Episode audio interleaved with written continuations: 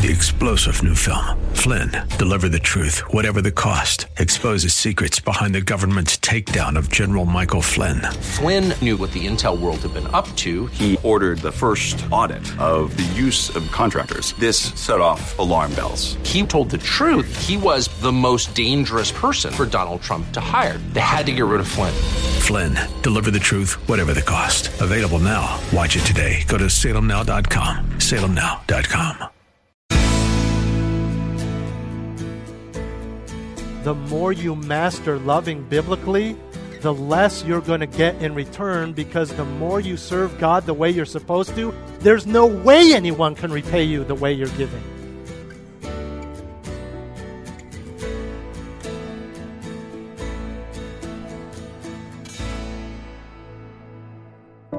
Join us now for Grace to the Bay as we glorify the Lord Jesus Christ through sound expository teaching by our teacher, Dr. Roger Chen. Grace to the Bay is the radio outreach of Grace Church of the Bay Area located in San Mateo. If you are blessed by Dr. Chen's message and are looking for a church home, you're invited to come worship with them. Now, here is Dr. Chen. But the principle is a heart issue here. And so it isn't let no one seek his own good, but that of here's these five people. It is an underlying heart issue, an attitude that we must have, pray for, and develop in our own lives. And then that will naturally play out into those we have the most influence with and on.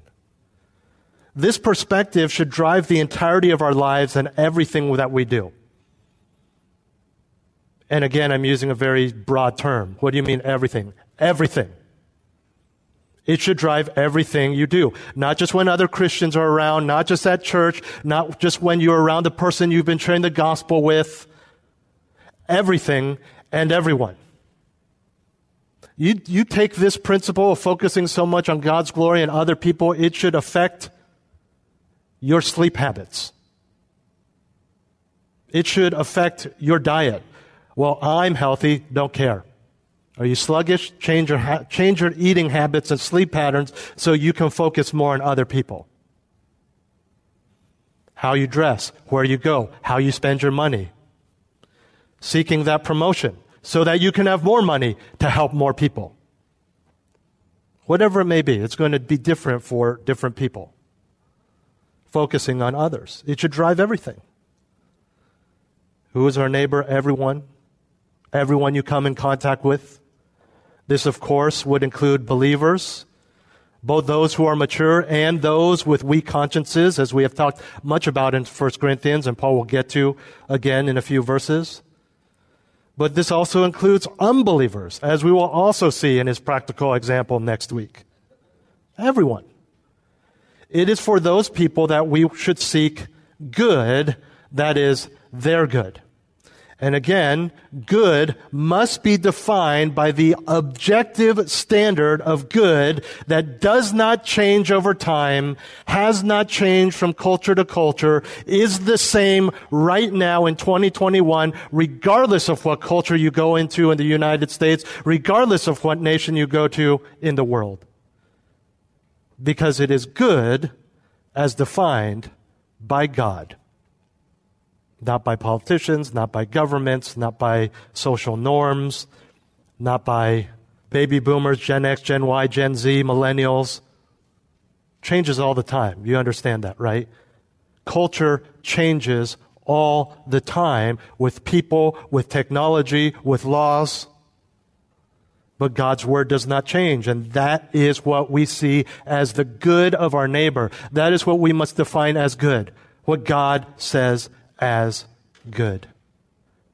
Do you, do you realize, by the way, as a side note, I know I've mentioned this before, what a blessing it is that He gave us His Word?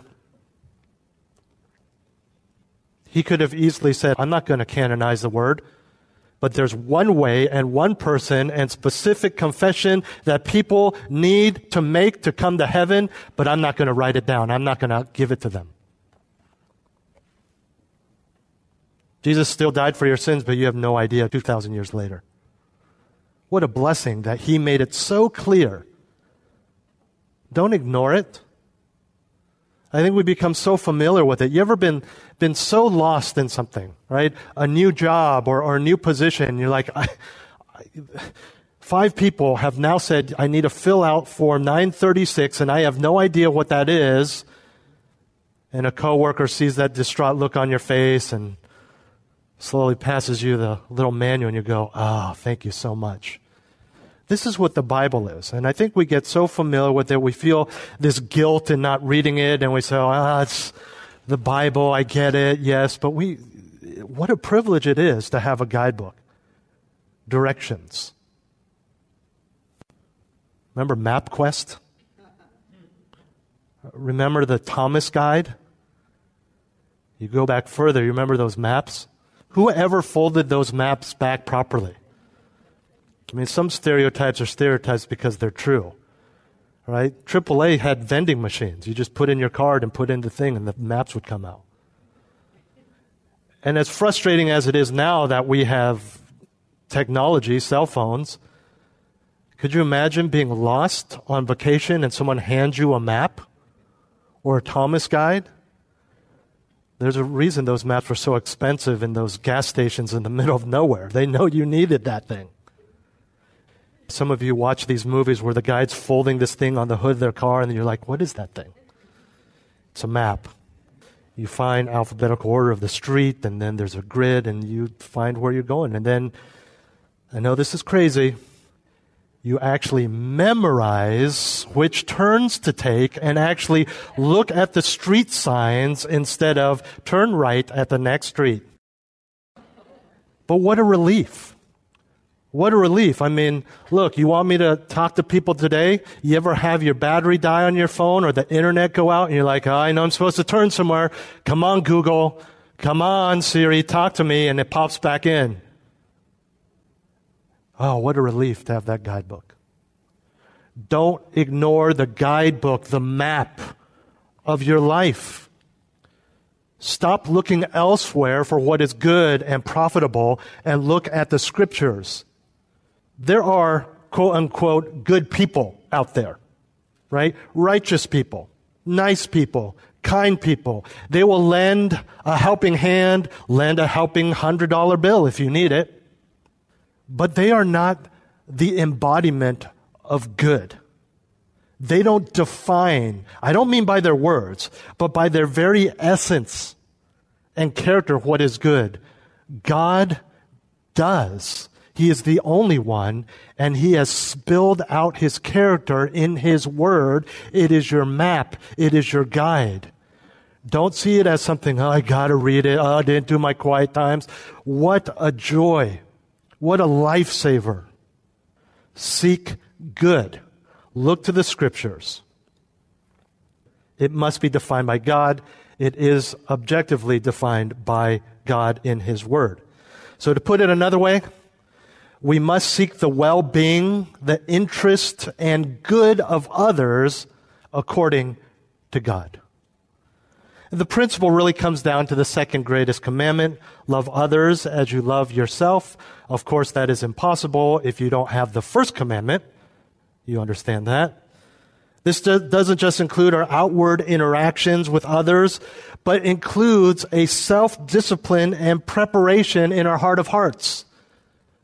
In other words, we need to prepare for this. We need to know how. We need to know what is good, and we need to know how to encourage, to edify, to build up other people, to profit them according to God's word.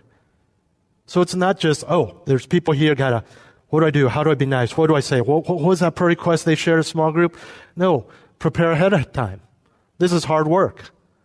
The great passage on not forsaking fellowship, Hebrews 10 24 and 25 tell us that. Right? We need to think deeply on how to stimulate one another to love and good deeds. That takes time, that takes effort, that takes time to do it when you are alone behind closed doors. Again, you understand this from the workplace or other, other scenarios in your life. If you have a big meeting, if you want to make a good first impression, a job interview, what do you do when you're alone? You study. You prepare. You look over your resume. You memorize it. You stand in the mirror or stand in front of your parents or your friends and you rehearse. Do it over and over again. You contact as many people as, as are willing to tell you what are they going to ask? What do I need to say? You start Googling different things. Top question, Jeff Bezos and Elon Musk ask in an interview, and you prepare those. And it's the same thing when we want to profit or edify other people and do what is good. And it's not that we are to disregard that which is good for us, again, in God's eyes, but our focus should be on others. This is not a foreign idea to us. Later, when we get to 1 Corinthians 13, he will use this same phrase in one of his 15 descriptions of true biblical love. Love does not seek its own. Turn with me to Romans 15. Romans 15, verses 1 through 3.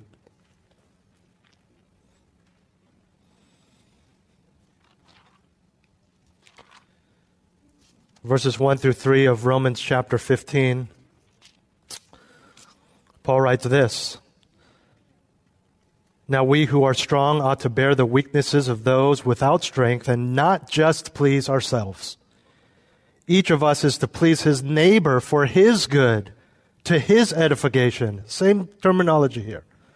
Verse 3 For even Christ did not please himself but as it is written, the reproaches of those who reproached you fell on me. Again, Jesus Christ is our ultimate example. We follow his standard, his example. We follow him. We're Christians, Christ followers. Turn ahead to Philippians chapter 2. Philippians chapter 2, verses 3 through 8. Those of you who've been around knew I was going to go here. Philippians chapter 2, verses 3 through 8 one of, if not the favorite passage of mine in the, in the Bible. Philippians 2, 3 through 8. And notice right off the bat, there is zero allowance. Do nothing from selfishness or empty conceit, but with humility of mind, regard one another as more important than yourselves. Not equals, more important.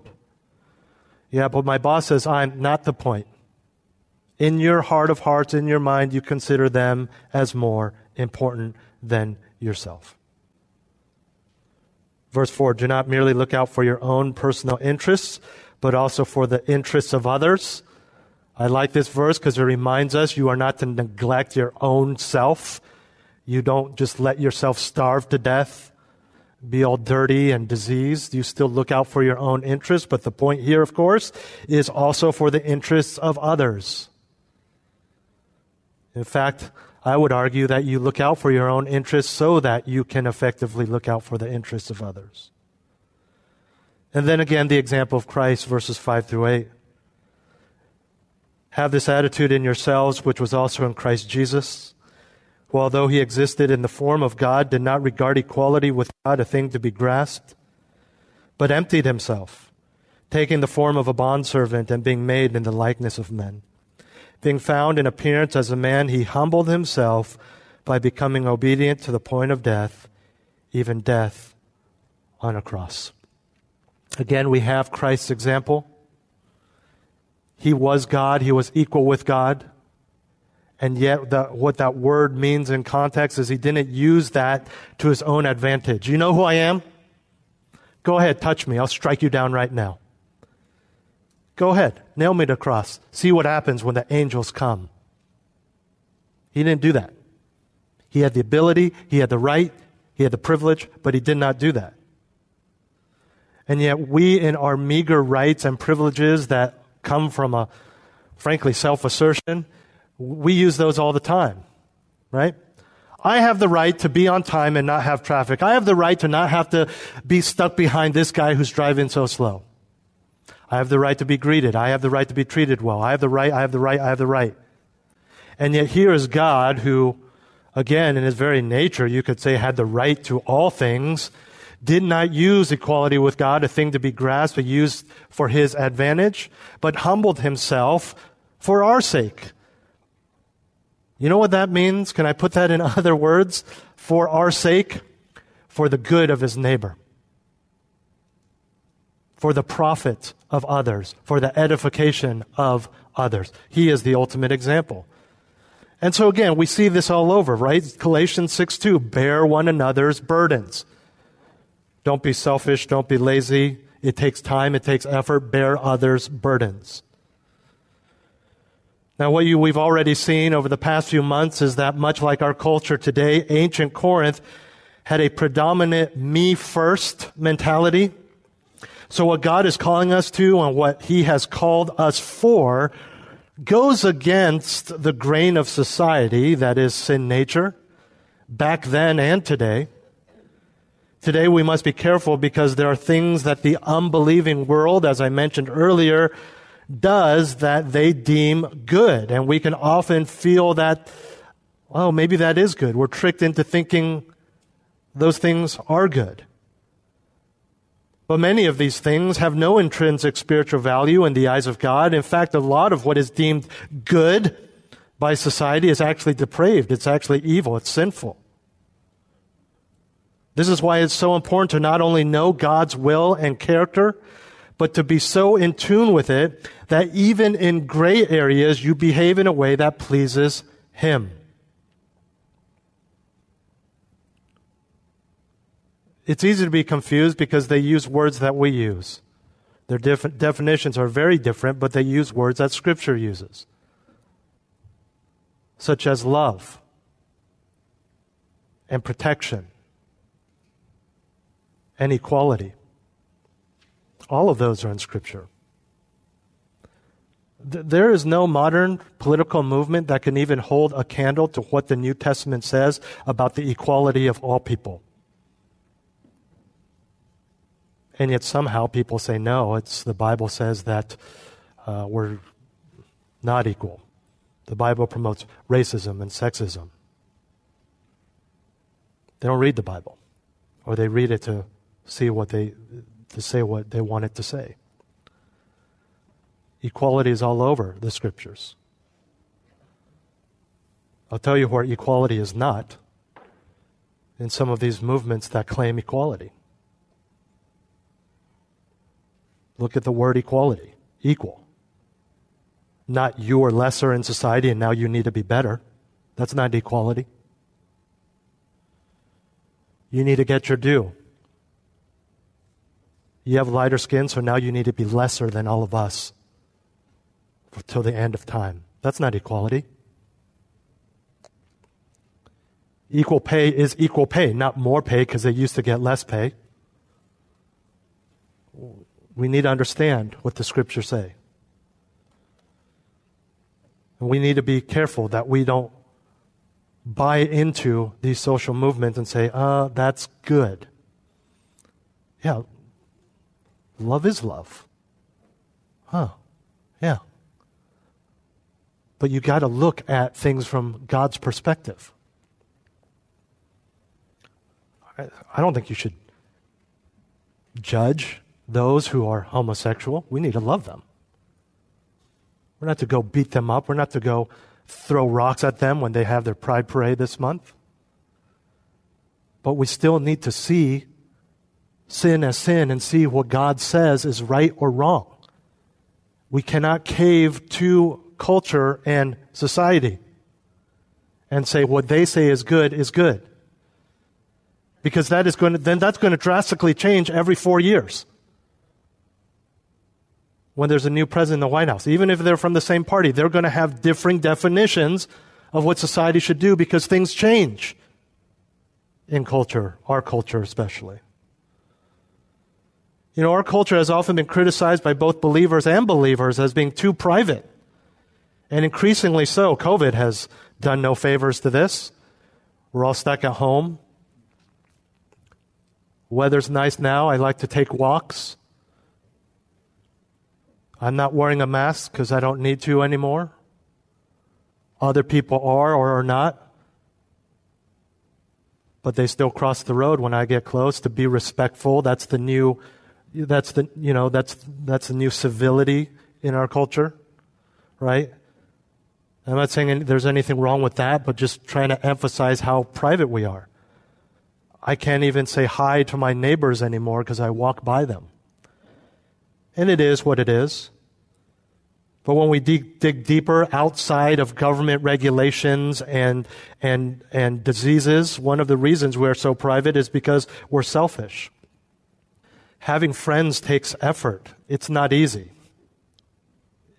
If being a friend is easy to you, that probably explains why right now you're not good friends with the people you were friends with two years ago. Because once it becomes hard, you find someone else. This is part of the reason the divorce rate is so high. Because people don't take the effort to love, to work out their marriage.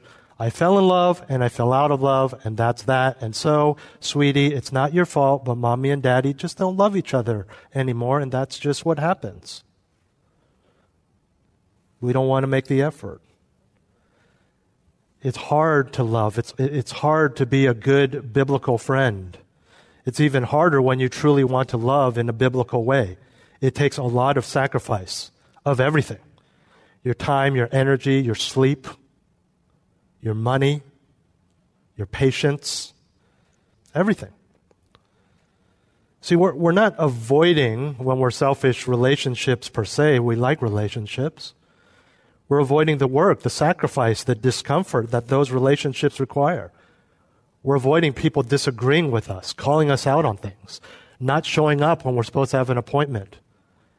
We're avoiding always checking in on people and they never check in on us.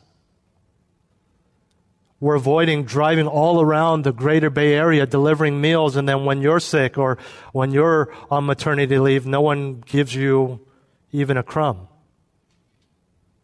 Love is hard work. And I don't mean to sound negative or fatalistic, but the reality is the more you master loving biblically, the less you're going to get in return because the more you serve God the way you're supposed to, there's no way anyone can repay you the way you're giving. But if you do it right for God's glory and the building up of others, you won't even notice. You won't even care. Because you're not giving to get, you're giving to glorify. You're giving to give. And God will give you. He will give you joy. He will give you spiritual growth. He will give you a deeper and broader understanding of sacrificial love. We need to be careful that we don't just avoid relationships. We talked about this in men's group last Thursday. Talking about really digging in to learn what people's issues are so that we can help them biblically. And I asked the men, what, what are the challenges we face personally and as a church? What do Christians, what are the challenges Christians face in not doing this? Why don't we do this more? And the repeated pattern was selfishness, lazy. A few minutes later, you know, we're lazy, we're selfish. A few minutes later, different question, someone else. You know, it's because we're selfish. We tend to be lazy. If we know we don't do it because we're selfish and lazy, we, we're very clear of, the kind of work that this takes. But it is good work. It's good stuff. It's worth it. You know, we, we often excuse this by saying, I'm fine. I'm an introvert. I'm fine without social interactions. Did you catch that? I'm fine not interacting with others. But are the people that you would otherwise interact with, are they fine? That's a question you should be asking. And not just are they surviving, are they existing, but are they growing? You believe in God's sovereignty, and so your neighbor is your neighbor because God put you there in this church, in your workplace, in that marriage, as that child's parent as that parent's child, whatever it may be.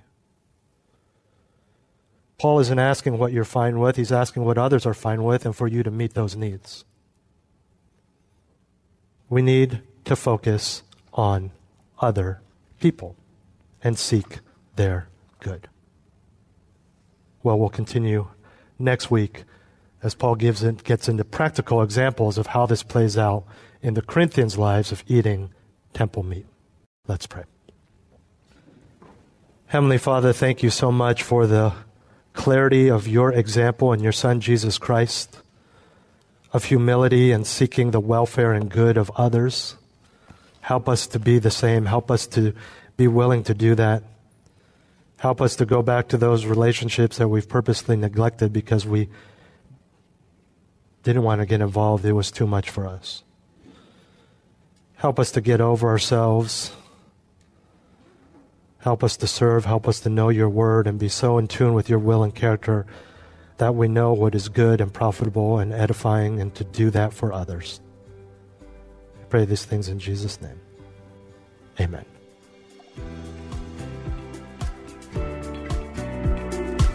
This has been Grace to the Bay with Dr. Roger Chen. For the next part in this series, join us next week at this same time. Grace to the Bay is the radio ministry of Grace Church of the Bay Area, practicing and proclaiming the purity of biblical truth. You are invited to join them for worship services in San Mateo, Sundays at 11 a.m.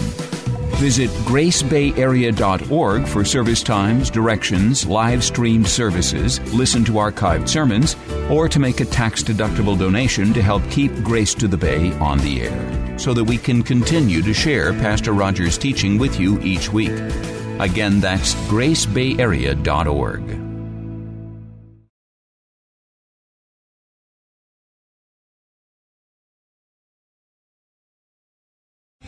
Three star general Michael J. Flynn, head of the Pentagon Intelligence Agency, knew all the government's dirty secrets. He was one of the most respected generals in the military. Flynn knew what the intel world had been up to, he understood its funding. He ordered the first audit of the use of contractors. This set off alarm bells. The explosive new documentary, Flynn, Deliver the Truth, Whatever the Cost, uncovers the facts behind this scandal. Flynn told the truth. He was the most dangerous person for Donald Trump to hire. I find out the worst enemy that I'm going to face in my life is right here in America. They took my assessment and they wanted me to change it. And I was like, I'm not changing it. They had to get rid of Flynn with in depth interviews, archival footage, and never before seen personal records of the man behind the headlines. I just felt like I was drowning. Flynn, deliver the truth, whatever the cost. Available now. Watch it today. Go to salemnow.com. Salemnow.com.